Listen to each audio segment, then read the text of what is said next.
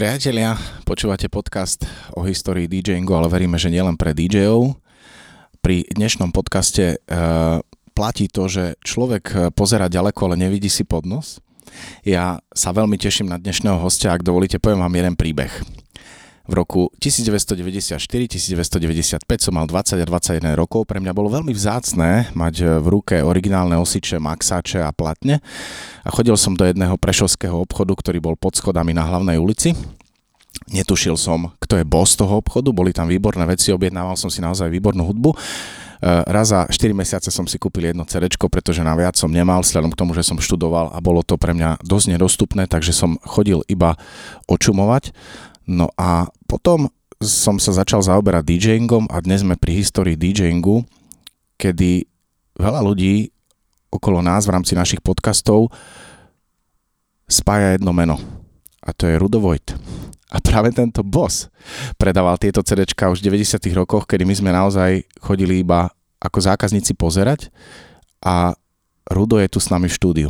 Vítaj. Ďakujem pekne. Ahojte. Dnes po tom, čo sme sa nepoznali v 90. rokoch, ja nazvem, že sme priatelia a naozaj si ťa veľmi vážim.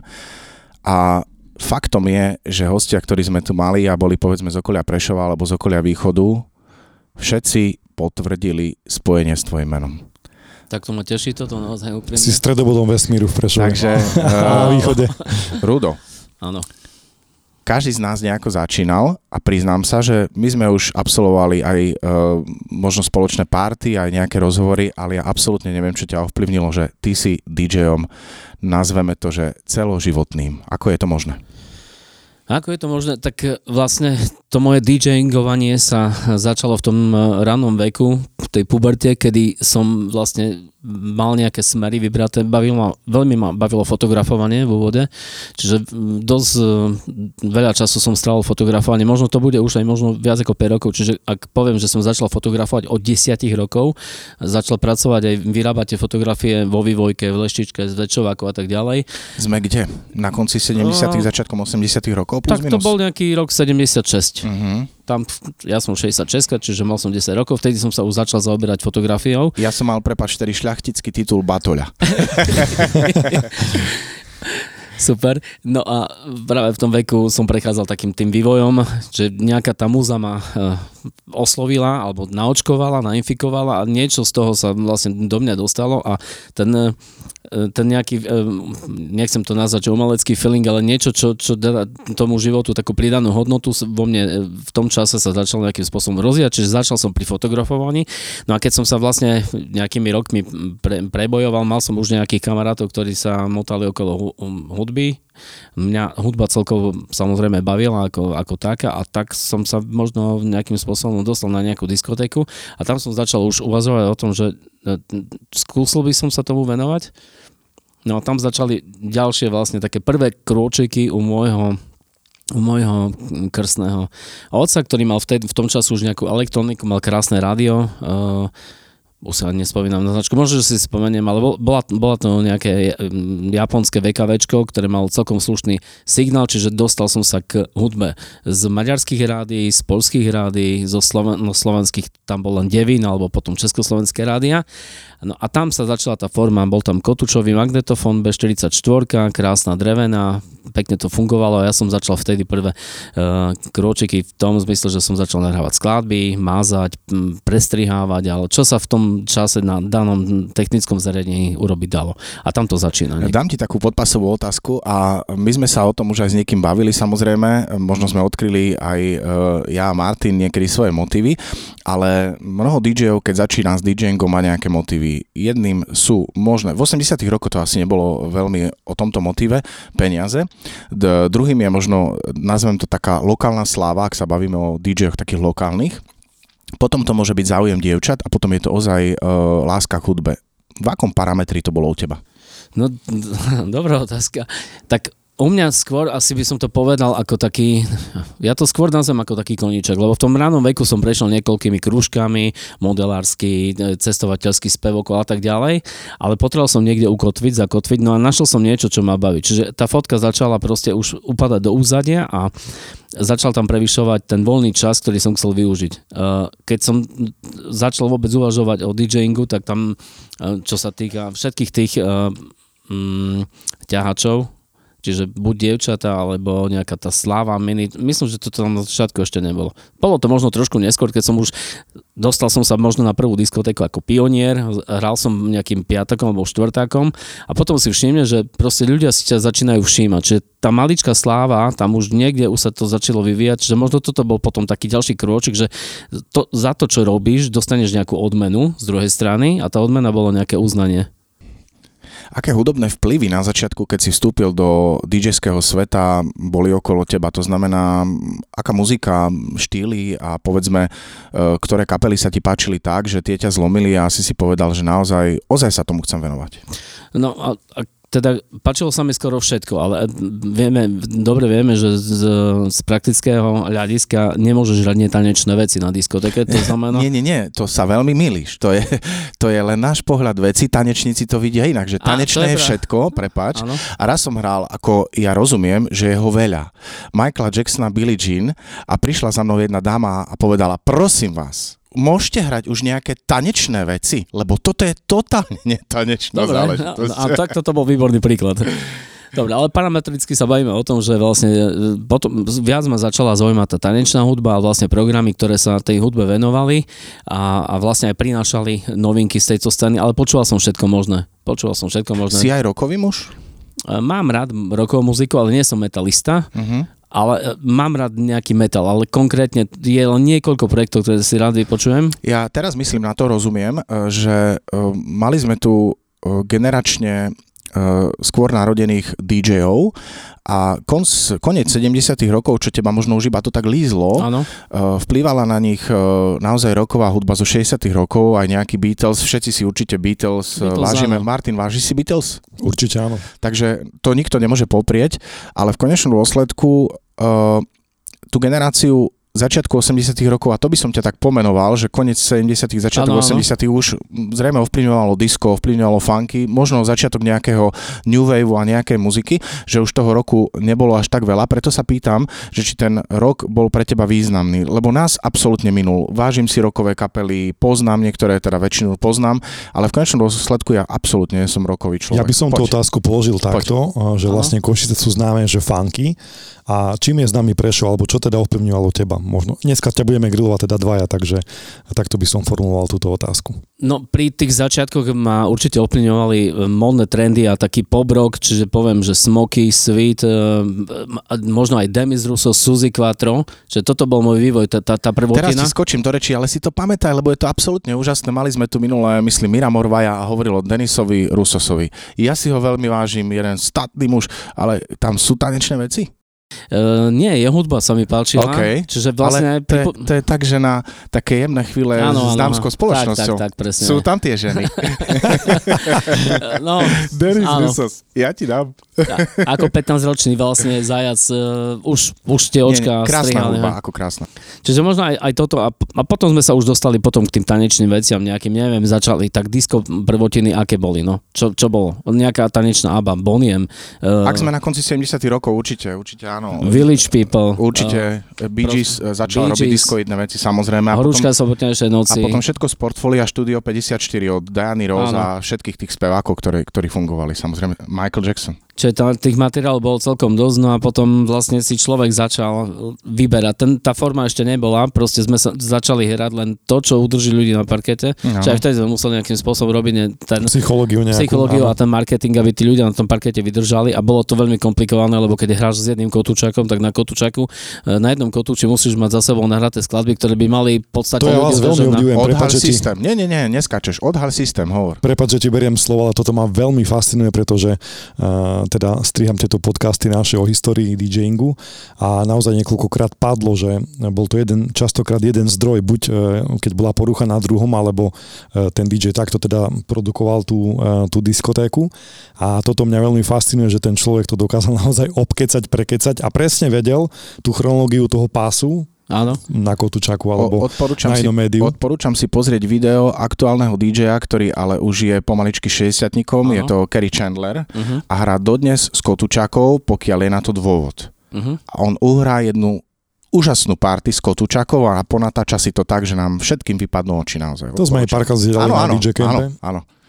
E, tak áno, bolo to veľmi komplikované a hlavne ten mikrofón potom na, na začiatku samozrejme bol ostých nejaká, nejaká m, stena, prečo mám ho do toho mikrofónu rozprávať. A potom sa to stalo proste z toho nevyhnutnosť, ak som chcel dosiahnuť nejaký level a uhrať ten, ten stop time, medzi pesničkami, tak nič mi nezostávalo. Musel som to nejakým spôsobom ukecať, hoď niekedy si trepal proste veci dve na tri. Takže jak na klzisku, zmera Presne. smeru, áno, zmera áno, smeru. Napríklad, že nemal to ani hlavu. Ale potom tým vývojom vlastne sa človek dostane do, do fázy, kedy, kedy si povie, že aha, že to, to, už toto má hlavu aj petu, hej, že sám seba si potom nejakým spôsobom zrekapituluješ, čo si povedal, povieš, no nebolo to až také zle. No v rámci tohto veku a tej doby. Ja si pamätám na svoje akože ranné disko e, zážitky a Slavo Čigovský pozdravujeme. Ano. Veríme, že aj jeho sa nám podarí teda dostať do podcastu o histórii DJingu a on to určite nemusel, pretože mal už tedy profi mixovacie CD, bavíme sa o roku 1998. Mm, a, ale aj tak vlastne pomedzi e, tú hudbu povedal vtip Hej, takže toto ja som s otvorenými ústami uh, sledoval a pýtal som sa sám seba, že či aj ja to musím niekedy takto robiť, lebo ja som mal takisto tendenciu odhodiť mikrofón čo najďalej od seba. Ja som, ja som naozaj sa bál mikrofónu.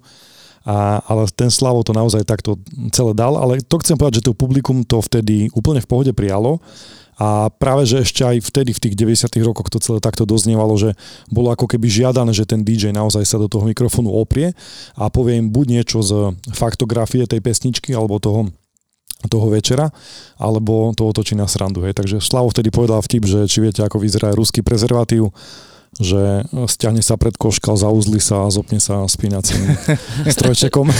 A po špendlíkom, no dobre. Zlepšovák, výborný. E, tak áno, tak v tom čase ten mikrofón bol aj dôležitý z tohto hľadiska, že ty si mal tú možnosť urobiť s tým tanečníkom na parkete nejaký dialog. Hej? A buď si povedal, ako hovoríš tú informáciu o kapele, o skladbe, alebo proste zdá s nimi nejaký pokec a tým pádom si ich možno aj nejakým spôsobom na seba upozorňuješ a na, naviazuješ. Mňa by zaujímalo, pretože mm, naozaj podľa mňa ty sa celý život udržiavaš hudobne veľmi fresh, aj vzhľadom k tomu, že si podnikal vlastne s nosičmi a dodnes je ti to veľmi blízke a deje sa to, takže um, ako na teba vplývala hudba druhej polovice 80 rokov, to znamená, za mňa to je éra Stock Atket Waterman, počnúť s Kylie Minogue, Rickom Estlim alebo rôznymi inými spevákmi. Uh, prosím ťa, ako toto na teba vplývalo? tak bola to nová tanečná vlna. Lebo bola to nová tanečná vlna, hej, tá, tá, tá, tá sa dala hrať tak, že keď si hovoril, že ste mali možnosť, alebo nebolo to jednoduché vykrývať tú diskotéku, aby si ľudí utancoval, tak táto vlna to dovolovala, tých spevákov tam bolo veľa, bolo to rytmické, bolo to veľmi stredoidné, tam basy absentovali, ale fungovalo to. Áno, fungovalo, boli tam melodické veci, malo to peknú rytmiku, malo to proste uh, aj pekné tempo, len po nejakých dvoch, troch rokoch si zrazu počul, že počuješ tú skladbu už niekoľkokrát, hej, Ellen mm. Tam boli, aj Donna Summer mala remixy áno, áno. a tak ďalej. Čiže, e, ale samozrejme, že boli medzi nimi vychytávky, ktoré sa e, počúvajú a hrajú v radiách dodnes. Čiže toto malo určite pre nás dosť veľký význam, ale súbežne s nimi už aj nejaké e, klubové veci sa tam začali diať, možno trošku repu, trošku funku mm, a tak ďalej. Ťa, takže... mohlo nám veľa vecí uísť a ja, toto nemá byť skúška ani test, ale aká klubová vec z toho obdobia sa u teba ukotvila tak, že by si si na ňu vedel spomenúť? Prosím. Pub Up to Jam napríklad. Čiže sme Technotronic? Technotronic, ale to boli 90. roky. Ale to je 89, prvotina, Technotronic 89. Áno, prvotina pred nimi, ale skôr potom eh, mňa na, na začiatku začala skôr um, baviť eh, tá funková solová hudba. Okay. Čiže potom disku som sa začal vyvíjať a pritlačať k tejto muzike. Toto mi proste uh, ako do duše dalo viac. Uh-huh. Takže Snažil som sa na produkciách vyťahovať veci e, čierneho charakteru, e, ktoré sa nestále e, stretli s obľubou na parkete. Ľudia sa pozreli, že čo tu hrám, Breaks, Curtis Blau napríklad som vyťahol, alebo... A, a vidíš, aké je portfólio ľudí? Báme sa veľmi otvorene Prešov a Košice.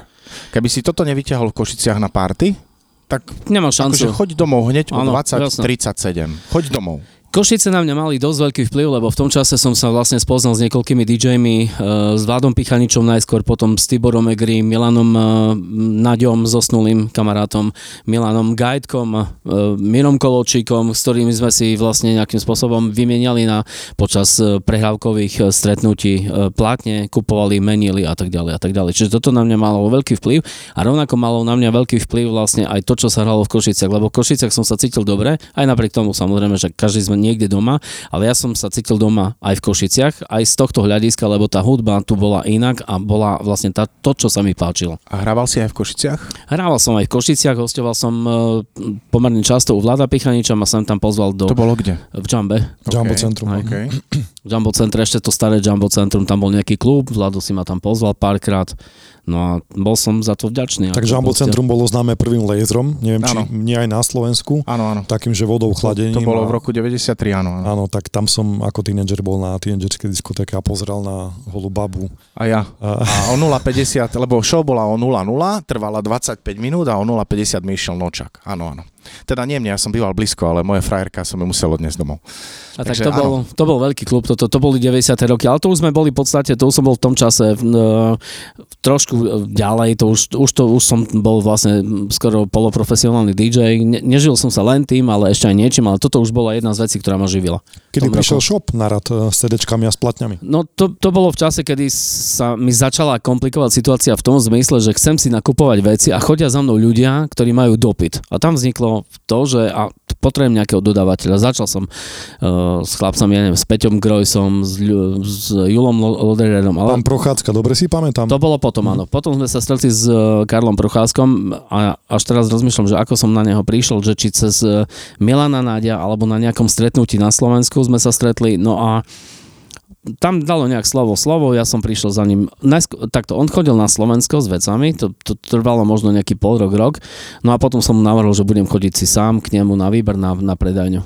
Takže toto, tam, tam sa začal e, lámať ten, ten vlastne uh, pocit toho, že potrebujem mať predajňu a uh, nepotrebujem zasobovať len seba, ale aj ľudí, ktorí majú o to záujem. Malo to Rudo ekonomiku, pretože Slovensko a Československo bolo známe aj tým, že dajme tomu Madonna to vyhlasila verejne, že teda nepríde tu koncertovať, pretože je tu vysoký pomer pirátstva e, v Československu. Mala tá ekonomika, pre, e, mala tá predania pre teba ekonomiku, pretože predpokladám, že tam neboli zákazníci len DJ a nejaký hudobný fajnšmekri, ale aj bežní ľudia. No, v tom čase na začiatku určite áno, no, lebo ke, keď si vezmeme počiatky rády, e, všetkých východoslovenských rády, tak proste si myslím, že aj naša predania zohrala pri ich zásobovaní s CD-čkami dosť významnú rolu. Zásobovali sme radio Kicks, rádio e, Flash, rádio myslím Adut, rádio Skalica, čiže niekoľko, e, dokonca myslím, že aj rádio Žilina, že myslím, že sme zohrali dosť dôležitú úlohu v zasobovaní týchto rádií, lebo iný, iný zdroj hudby ako fyzické CD nebolo. Hej. Splatne nech sa hrá nikto, v, tom čase už boli tie CD nosiče, boli relatívne praktické, takže vtedy tam vlastne sa už len hralo to, že kto bude mať danú výberovku alebo single skôr. OK.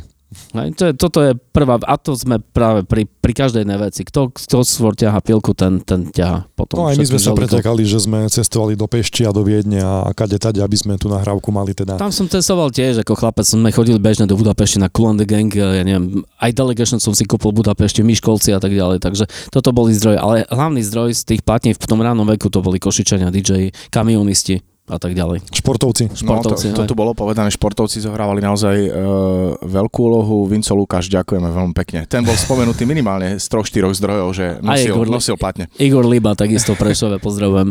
to je môj sused, pozdravím ho. Vedľa mňa býva. Uh, Rudo, ty si naozaj človek, ktorý e, vychytal všetky moderné prvky, to znamená 90. roky a svetová scéna si priniesla na parkety elektronickú hudbu house music a ty si aj človek, ktorý sa snažil začať mixovať diskotéku. To znamená, aké boli 90. roky a mixovaná diskotéka z tvojej produkcie? No, ak si chcel mixovať, tak sme sa museli dopracovať k niečomu, čo nám to umožní. To znamená, ten veľký sen, každý chcel mať gramofóny, každý chcel mať gramofóny a ak gramofóny, tak potom technixy. Že toto bola neskutočná uh, meta, neskutočná, neskutočný vrchol pyramídy, kým sa dostal niekde, aby si sa vôbec e, dostal k úvahe, ako, či si to kúpim, ako si to kúpim, prečo si to kúpim, to dobre viem, lebo chcem ten výsledok, lebo k tým gramofónom treba ešte nejaký mixážny pult, ktorý bol celkom dobrý. Tak ten taký prvý mixážny pult mi vyrobil Vlado Pichanič, no a na tie gramofóny som si musel požičať peniaze a spolu s nimi som si kúpil aj jeden vtedy mega efekt volal sa Asterix, ten stal nejakých 142 tisíc korún, gramofóny stali po nejakých, e, nepamätám presne, ale povedzme, že celá tá faktúrka, ktorú som si požičal peniaze, bola necelých 190 tisíc korún, čo bolo nejaké 3, 4 byty pomaly. A mama mi vtedy povedala, že som Blázon. Tak, áno, hovorím, mami, ver mi. To, to ja, ja si pamätám situáciu, doma, no? prepač, keď si pamätáte tie poistky, ktoré končili v 18. roku a tam si dostal nejaký... Aj tam mi pomohla, aj na ňu som čakal. peniazy, tak ja som doma reval doslova, že potrebujem všetky tie peniaze použiť na veci, ktoré už som mal spísané, dávno som po nich túžil, pretože začínal som na požičanej aparatúre, takže chcel som tie veci samozrejme vlastniť. A, takže naozaj aj ja som sa doma potýkal s tým, že mi klopali na čelo, že toto určite nebude tvoj tvoje zamestnanie a tvoje živobytie, no a chvála Bohu sa milili. Tak v mojom prípade tá poistka urobila to, že ak prišli peniaze, vtedy to bolo, myslím, že mama, no teda ja spolu mamou, mama mi ich sporila, tak som dostal nejakých 10 alebo 12 tisíc korún a za tie peniaze som si kúpil za vlastné peniaze alebo za mamin, mamkine peniaze som si kúpil prvý kotúček, to bez 115, tá stala 5600 alebo 5700 československých korún, asi možno 5 alebo 6 kotúčov Maxel a nejaké sluchadla stereo som si kúpil také veľké turbiny uh, tankistické, ale hrali, hrali celkom slušne na tú dobu, to bolo fajn, hlavne mali konektor, ktorý bol kompatibilný, mal som k tomu rádio a teda mohol som už začať pracovať na svojom, nie na požičanom. Tiež by ma zaujímalo, prosím ťa, kde sme v roku? No 18 e, rokov som mal, čiže nejakých, e, bol to rok 84. Uh-huh. 80. Tak to je relatívne, relatívne skoro. E, mali sme podcast s Radomešom a ja som videl v ruke od Apu Egriho takú naozaj úžasnú fotku, kde je Milan Gajtko, Apa Egri, Radomeša, ty a ďalší pán, ktorého nepoznám, priznám sa. Bol pomenovaný na tej ano. fotke, ale mi to ušlo. Uh, to znamená, boli ste takí kampeny tu v rámci Košice Prešov práve vy? No, táto fotka vznikla uh, na e, celoslovenskej diskoráme v Banskej Bystrici. Bol to rok asi 86, tuším, plus minus, buď 86 alebo 87. A tá fotka Všetci vznikla... ste tam vyzerali ako limal, Áno. takže asi 86. Áno a vlastne vznikla preto, lebo sme chodili na spoločné okresné a krajské prehrávky do Košic, kde sa tieto informácie vlastne e, k nám nejakým spôsobom dostali. A tej sme dostali ponuku aj spolu s Robom Balažom, aby sme išli zastupovať e, Prešov a východné Slovensko. Nebol on tá ďalšia osoba? Bola, bol, určite. Bol. Lebo jeho nepoznám. Bol často spomínaný aj v podcaste Robo Balaž. Áno, áno. No a spolu s ním sme vycestovali vlastne do Banskej Bystrice, kde sme mali urobiť e, tanečnú diskotéku a monotematickú diskotéku. Monotematická sme si vybrali za tému Madonna a koncert, myslím, že v tom čase, neviem, či to bol Turín, on myslím, že talianský koncert nejaký. Ja som k tomu zohnal videomateriál, dali sme k tomu nejaký scénar. Uh, no a, a potom tam bola tá tanečná diskotéka, tam sme mali naozaj celkom, no veľký úspech to bol. Takže na to si spomínam len v dobrom, bolo to veľmi príjemné. Tam som stretol Ivetu Bartošovu, Petra Sepešiu na hoteli, Hotel Lux, myslím, v Banskej Bystrici. Povedz mi, prosím ťa, povedz poslucháčom takisto, uh, ako vyzerali vlastne kluby 80 rokov, čo sa týka Prešova, lebo tam ešte máme veľmi málo informácií o tom, hoci sme sa už niečo dozvedeli, ale podľa mňa ty to budeš tak celkom mať v hlave pokope. Tak prvé kluby, aspoň tie, čo mali na mňa vplyv, tých veľa nebolo. Bol vlastne len jeden taký pre skoro pubertiakov, alebo pre pubertiakov to bol Dom pionierov a mládeže, tam bola jedna taká miestnosť klubová, v nej sa robili uh, audio. To, to znamená, že typu kultúrny dom. No, nie úplne, ale taká multifunkčná budova, kde boli krúžky rôzne, modelársky, okay. výtvarný a tak ďalej.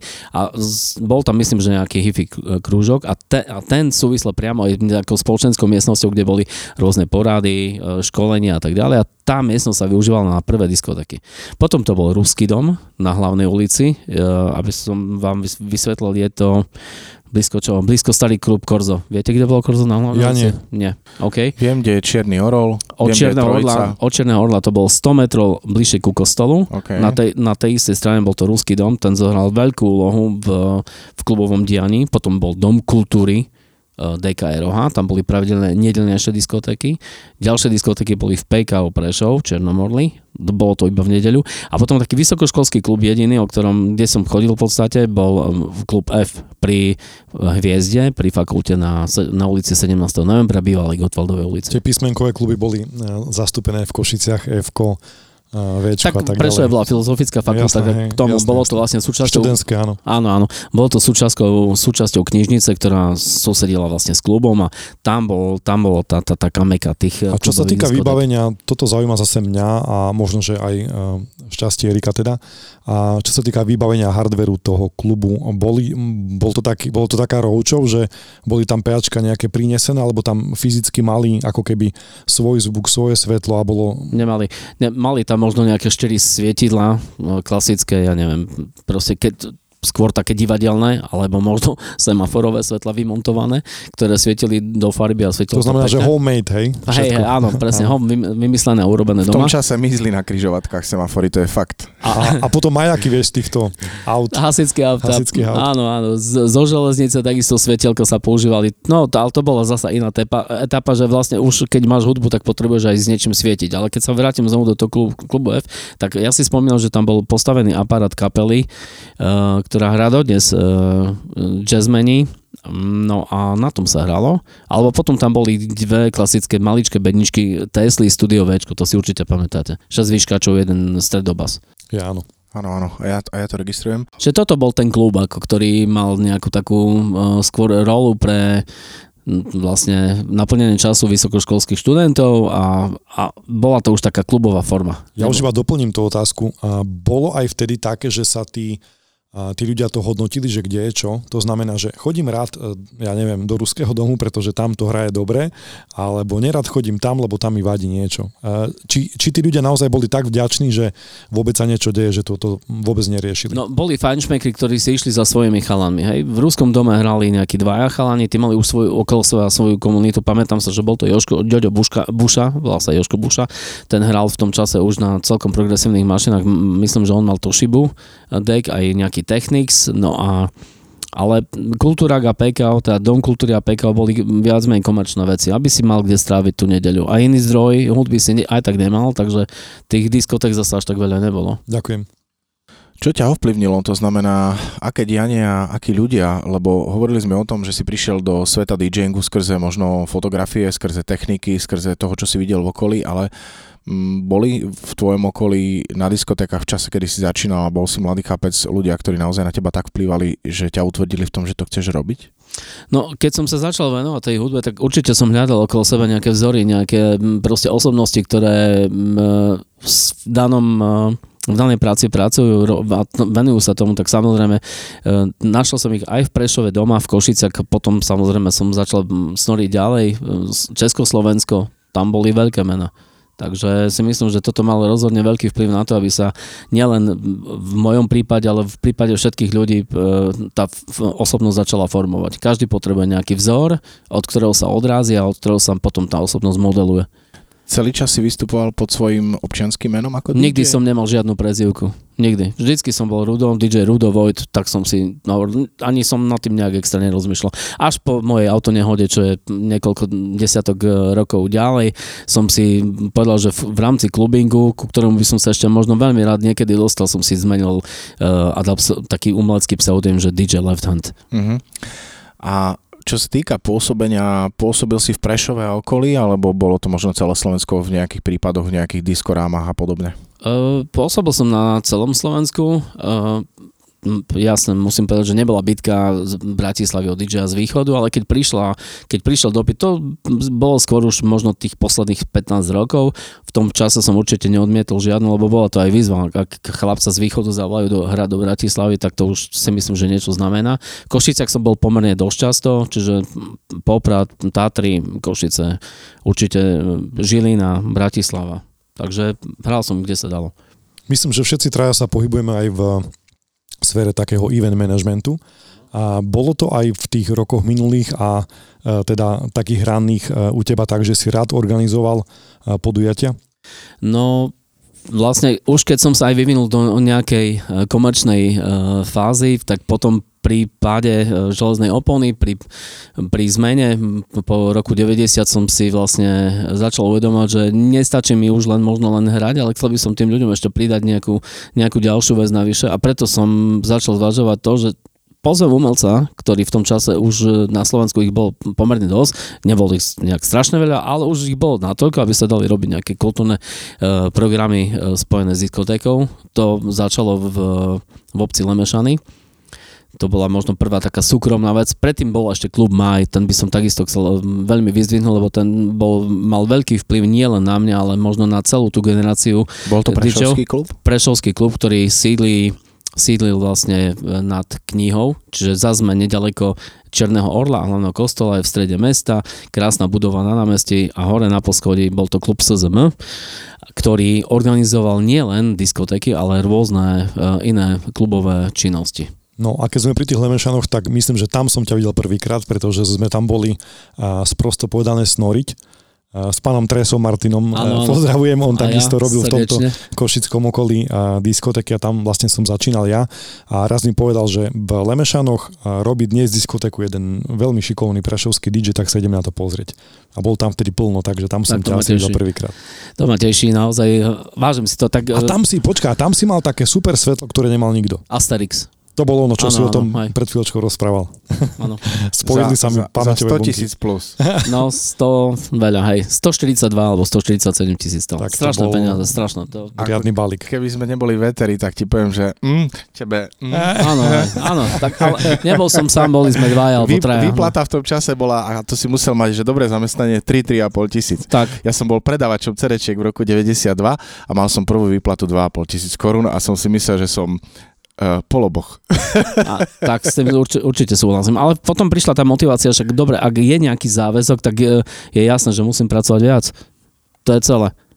Nestačí chodiť do roboty potom len na tých 8 hodín, ale potrebuješ pracovať ešte aj piatok večer, aj sobotu cez deň, aj sobotu večer potom prišlo ešte Radio Flash, tam som nejakú, nejaký čas pôsobil. To mi zobral z jazyka, pretože viem o Radio Flash a teda tvojom spojení vo, v Radio Flash. Ja sa ešte vrátim možno k tým Lemešanom, čiže tam tie prvé počiatky boli to, že vlastne na, v tom čase už na Slovensku fičali Maduar, Barbara Hašaková, tak toto si pamätá, že toto boli moji prví hostia na diskotéke, vtedy sme mali kultúrak vypredaný, no to, to, to bolo nie, niečo úžasné, neskutočné, že na celú akciu nám stačilo možno 50 plagátov a my sme vypredali kultúrak za možno za necelú hodinu a mali sme tam ľudia, ľudia nielen z, z danej obce a Prešova, okolia Prešova, ale prišli ľudia aj z Popradu, prišli ľudia z Michalovec a z takej diálky, že toto bolo také potom také naštartovanie. Bolo to pre tých ľudí určite vzácne. Tam naozaj stačil jeden farebný plagát, často len aj čierno-biely.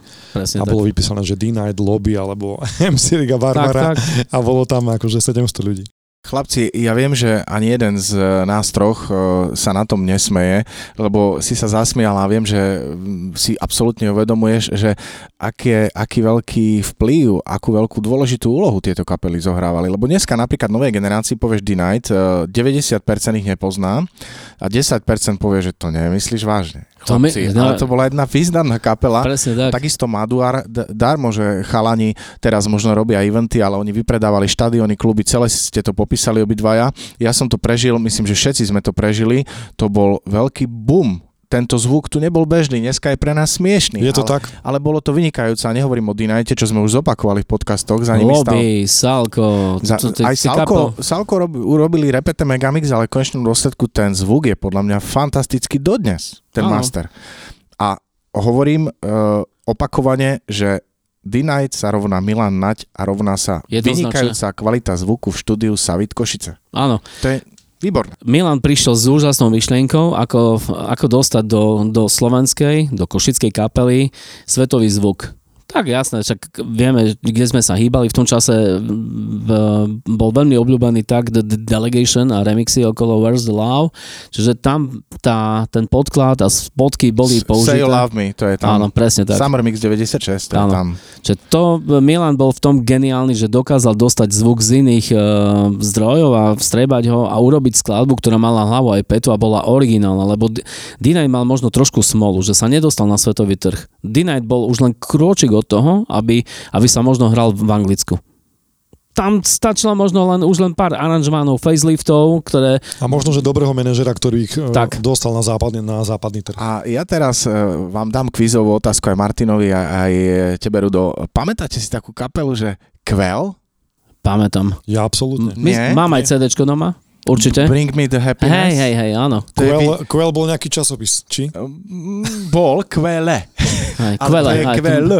kvele, A bola to naozaj kapela stadeto z východu a e, Bring Me The Happiness je jedna fantastická vypalovačka. Naozaj To si pamätám, fantastická áno, z roku 97, ktorá sa hrávala na diskotékach a bol to taký doznievajúci trend týchto kapiel, ale bolo to absolútne tanečné, A to už bolo svetové. celkom vyhausované. Áno, áno, bolo to vyhausované, bolo to absolútne svetové. Bol to taký vrchol už takého dance na Neviem, či si Slovensku. pamätáte takú britskú kapelu Living Joy, Áno, jasné. Áno. tak Quell presne e, kopíroval tento zvuk a bolo to naozaj výborné. Live Enjoy. Dreamer, myslím. Dreamer. Áno, áno, Dreamer. A ako hodnotíš súčasnú tanečnú scénu? No, tanečná súčasná scéna, tak, a tak ako aj v minulosti, tak aj teraz sú stále tí, ktorí sú nejakí majory, ktorí miešajú karty v, v danej oblasti, ale uh, musím povedať, že dosť významnú rolu hrajú v súčasnej pop, pop music alebo v tanečnej scéne DJ a mm, producenti. Tí vlastne namodelujú a nájdú spôsob, ako dostať nejakú myšlienku a mám taký pocit, že uh, má, to veľký, má, má to veľký vplyv na súčasný trend. Si aktívnym DJom dodnes? Hrám stále, hrám do dnes. Samozrejme nehrám klubovky, ale ak sa mi pritrafi, že mám komunitu, tak vyťahnem roky, uh, neviem, možno nejaké 92, rok 2000 a z, toho, z tohto obdobia sa snažím vyťahovať nejaké klubovky, ale na to musí byť komunita. A z DJov svetových, e, zo zvukov svetových z produkcií, hoci aj z roku 2000 plus alebo do roku 2000, e, ktorí ľudia ťa najviac ovplyvnili? A tak to bol Paul Walkenfold, JD, um, David Morales, Joy Negro. To sú také značky, že v podstate v tom čase prinášali tí páni také remixy, že proste niekedy sa ti rozum zastavil, že proste čo to je. Ako, mal som v obľúbe Jamiroquaia, uh, dodnes kapelu milujem, ale eh, keď prišiel remix eh, od Davida Moralesa Space Cowboy napríklad, alebo Joy Negro zmixoval uh, Michaela Jacksona, to boli úžasné tracky, úžasný zvuk, to bolo niečo neskutočné. A povedz si, že a tento pán DJ dal tomu úplne iný šat, dal tomu dynamiku, dal tomu taký charakter, ktorý zásadne zmenil tú skladbu a ovplyvnil ľudí na parkete. E, Martin zrejme e, toto, čo teraz poviem, už počul, ale naozaj ja som robil v prvej predajni v Košiciach s CDčkami, volala, volala sa Mebara a vlastne vlastnila ju kapela Elan. Mebara znamená Melichar, Baláš a Ráš. Áno, okay. áno. Ja som pre nich pracoval a samozrejme, že sme boli na Slovensku, na hlavnej ulici v Košiciach a ja som bol jeden mravec. Ale dostal sa nám album Jamie Rockway do ruky, Áno. Emergency on Planet Earth Úžasný album. a bolo jasné, že to bude svetový boom. Tento produkt je dnes na trhu 30 rokov a JK je akože absolútne úžasný umelec, no napriek tomu mal krízu a v roku 1995 oslovil práve Davida Moralesa, aby mu urobil niečo, čo vytrhne parkety. A bol to Space Cowboy. Space Cowboy, to bola neskutočná vec. Uh, ja som sa k nej znovu dostal tak, že som vlastne už v tom čase robil dovozy nosičov z Nemecka cez Karla Procházku, cez Ostravu a v podstate už to bolo pre mňa jednoduchšie, lebo ten zdroj skladeb sa zrazu zjednodušil. Samozrejme tie skladby a trajky a vinily boli pomerne drahé, čiže ak si, ak si chcel aj niečo nakúpiť, tak proste niekedy 6-7 tisíc korún ti bolo málo. No, ja som mal také obdobie, e, za čo sa hambím a prejdem k takej možno trošku vážnejšej téme, ale veľmi dospelej, e, kedy som bol mm, manažerom jednej veľmi dôležitej prevádzky a dokázal som zarobiť peniaze a ja som dával za koruny, za koruny ešte, bolo to v roku 2007-2008, 20 tisíc korún mesačne za, za médiá. 20 Neuveriteľné. tisíc korún mesačne, čo vlastne ľudia zarábali 8, 10, 12 tisíc a ja som potreboval naplniť archív a veľmi som túžil mať veci, ktoré som túžil. Čiže obrovské peniaze nás to stálo celý život a ja by som prešiel možno k tejto vážnejšej téme. Tvoje pôvodné vzdelanie alebo to, čo by si mal robiť, keby si nebol DJom, by bolo čo? Tak ja som doštudoval stavbarínu, s maturitou som si urobil vlastne takú učňovku, potom som si urobil nadstavbu, ale bolo to niečo, čo ma nebavilo. Bola to len taká škola, ktorá, do ktorej som išiel a učil som sa dobre, mal som prospechové štipendium, chodil som na výlety za odmeny, ale pre mňa hlavňa, hlavňa, tá, hlavná tá motivácia bola to, že som na strednej škole sa dostal vlastne k SZM, ktoré bolo jediná možnosť, ako sa dostať potom k hr- verejnému hraniu. Každý DJ musel mať nejakého z- zmocnenca, nejakého usporiadateľa a jediný možný usporiadateľ pre, pre mládež bol SZM. Mal si doma v rodine u rodičov možno nejaký pres, že ideš na, na cestu DJ-a a oni povedali buď stavbár, urob si vysokú školu, ne. postav dom a tak ďalej. Nie, nie, nie, nie. nie. Uh, ty si dospelý muž uh, v strednom veku, ako ja, a nás stretlo počas života všetko. Ako si to celé ustal, že si dokázal obhajiť tú svoju pozíciu ako podnikateľ s srdečkami, ako DJ, dokonca si prevádzkoval diskoklub? Áno. Takže, tak niekoľko v podstate, keď berieme možno, do Možno viacero, ja viem ano. o jednom, hej, že možno ich je viacero a dokonca sme sa tento víkend v ňom stretli, kde si tančil na parkete, ano. takže ti tlieskam. Ďakujem. Kde to bolo? R2. Aha, okay, okay. No, nemáš do Prešova ja, momentálne kam ísť, takže. Ale akože tam to tiež bolo veľmi príjemné. Tiež poviem príbeh, lebo e, Rudo Vojde samozrejme fajnšmeker, prišiel za mnou s e, takými vyberanými kúskami, ja nemám problém vyhovieť ľuďom, samozrejme nehrám kadečo, ale to, ak sa to hodí, áno. Ale bola tam druhá protipartia, to som ti hovoril na diskotéke, že vďaka tebe som si vyslúžil také počastovanie, že ty jeden mm, mm, lebo bola tam iná partia a hovorí, že to čo tu hráš a išlo Zane, hej Mr. DJ, vieš. Uh, krásna. A, a ten pán mi ukazoval, že len sa kýva nejaké ľudovečky, alebo niečo, akože absolútne absolútne nie. My musíme držať určitú, určitý charakter tej diskotéky, my to všetci vieme, my to celý čas riešime, ale v konečnom dôsledku bolo to veľmi milé, že som ťa opäť videl na, na diskotéke a dokonca som ťa nevidel ako DJ, ale videl som ťa ako hostia, takže si to veľmi vážim. Ale vrátim sa k tej mojej otázke, ako si to celé ustál, že povedzme, báme sa tiež veľmi otvorene.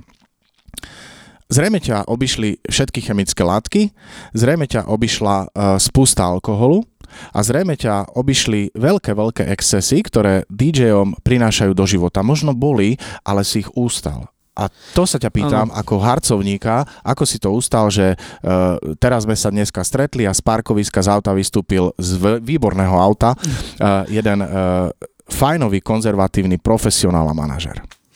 No, každá doba vlastne ti priniesla posunula ťa e, nejakým spôsobom vpred, ale to, čo nasledovalo predtým, bolo to, že si niečo prežil a z toho si si mal niečo odniesť. Čiže vlastne každá, každá nejaká etapa života mi toto niečo dala, čo som si povedal, že za túto metu už asi nechcem ísť, lebo ma, však mali sme príklady a, a ďalšia vec, pouca na chyba iných, čiže držal som sa možno aj tohto, e, tohto porekadla. Nechcel som robiť niečo, čo, čo by nejak prekazí uh, to, čo ma baví a ne, nepekaze mi to, čo chcem robiť na najbližších niekoľko desiatok rokov a snažil som sa potom ešte aj veci nejakým spôsobom rozdeliť, diverzifikovať. Čiže nielen venovať sa jednej veci a to mi možno pomohlo sa dostať tam, kde som teraz.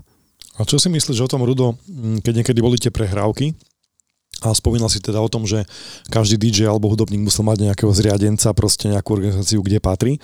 A čo si myslíš o aktuálnej slobode? Lebo teraz naozaj sú teda tie hranice, tie mantinely odbúrané, nekonečné. A možno, že špecifikujem otázku, mala by byť podľa teba kontrola nad tým, ako ten umelec vystupuje alebo DJ, alebo je to tak dobré, ako to je teraz?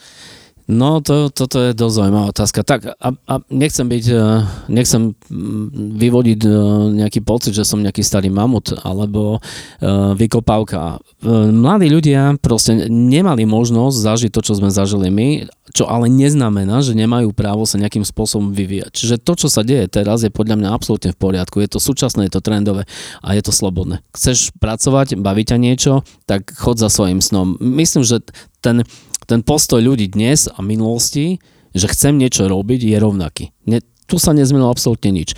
Len akurát to, že v minulosti, si, ak si chcel niečo aj urobiť, si musel niečo preto urobiť. Ale možno to bolo dané aj e, dobou a systémom, ktorým sme žili.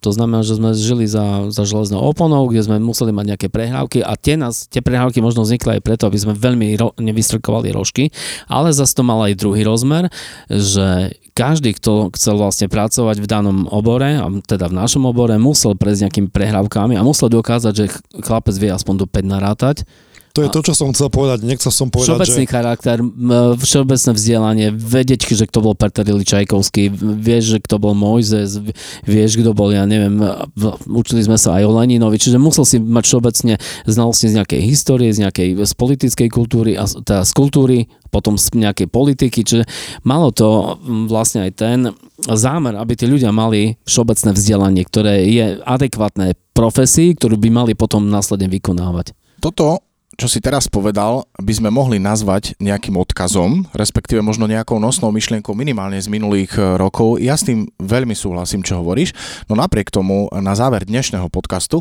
ťa poprosím o nejaké posolstvo z tvojej generácie alebo od teba samého ako DJ a milovníka muziky. My to zvykneme hovoriť takto, že ak by si mal k dispozícii jeden billboard, ktorý by videl celý svet, čo by si na ňo napísal? ak máš nejaký sen, určite chod za ním a keď spadneš na, e, na nohy a rozbije si nos, postav sa. Mne sa to stalo niekoľkokrát e, za život a niekoľkokrát za tú e, éru. Jedno bolo veľmi komplikované pred 11 rokmi, a, a, ale počas života tých pádov bolo niekoľko. To znamená, nikdy sa nezľakni a, a ak ti to nevyjde na prvýkrát, tak ti to vyjde na štvrtýkrát. Jednoducho, bojuj, makaj, pracuj a ten cieľ príde. Ďakujeme za výživný odkaz a myslím, že aj výživný podcast. Určite áno. E, Rudo, my sme sa mimo mikrofónu rozprávali o tom, že uh, pravdepodobne pozveme, a ja som už aj volal Vladovi Pichaničovi do podcastu jeho. Ak dovolíš, budeme veľmi radi, ak budeš jeho súčasťou. Za dnešok ti veľmi pekne ďakujeme. Ja ďakujem takisto za pozvanie. Boli sme veľmi radi, že si prišiel a tento podcast sa pripravuje v spolupráci Asociácie DJov a hudobných producentov Slovenska a takisto Slovenským ochranným zväzom autorským. Ďakujeme. Ja už len pripomeniem, že nás môžete počúvať a sledovať e, na Soundcloude, na Spotify a teda sledovať aj na YouTube a Facebooku DJ Camp. Tak pekný deň alebo večer. Ďakujem nás pekne. počúvate a pozeráte. Ahojte.